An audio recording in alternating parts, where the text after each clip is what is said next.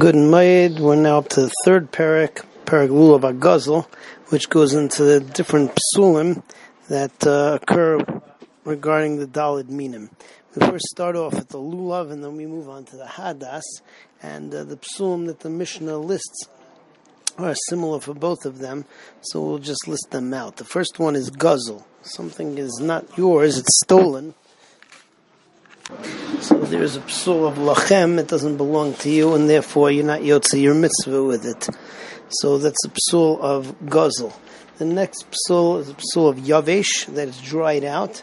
Um, it doesn't qualify as hadar, and therefore Mishnah also says that it's pasul. Next one is something is uh, either grown on an asherah tree or comes from an ir hanidachas. Both of these have to be burnt, and uh, therefore it's something called tute michta shiure, that since it's uh, subject to be burnt up imminently, so it doesn't have the shear that's necessary for the lulav, the lulav has a shear of four tefachim, as we'll see in the Mishnah. And the hadas has a shear of three tefachim. The fourth psul is nektam, where the top is cut off. It's also a psul of hadar.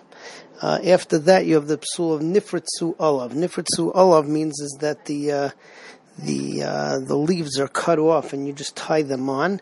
And there's also psul of nifradu olav, which means that the uh, that the leaves are spread out.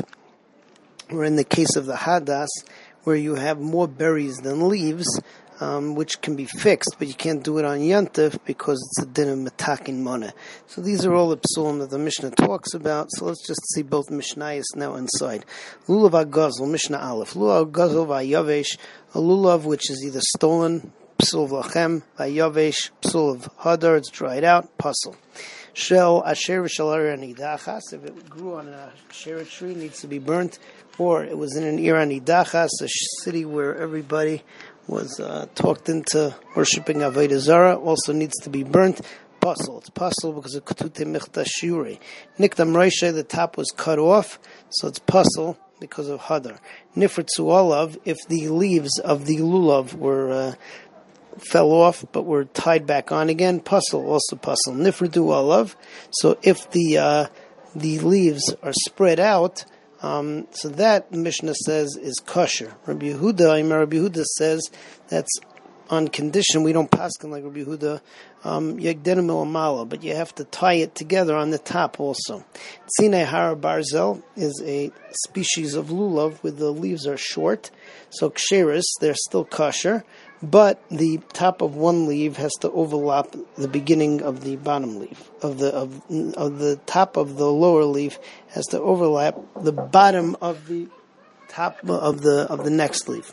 Lulav sheyesh b'm shleshet tfachim kedelananea by kosher. A lulav has that has three tfachim, which is the same as the hadasim, and it also has an additional tefach So it's a total of four tefachim, is kosher. That's the shear of lulav. Moving on to Mishnah Beis, hadas gazel vayavesh pasel. Similarly, a hadas which is stolen, again lochem vayavesh is hadar, pasel is pasel. Shalasherav shalinedachas tute mitachshirei pasel is also pasel.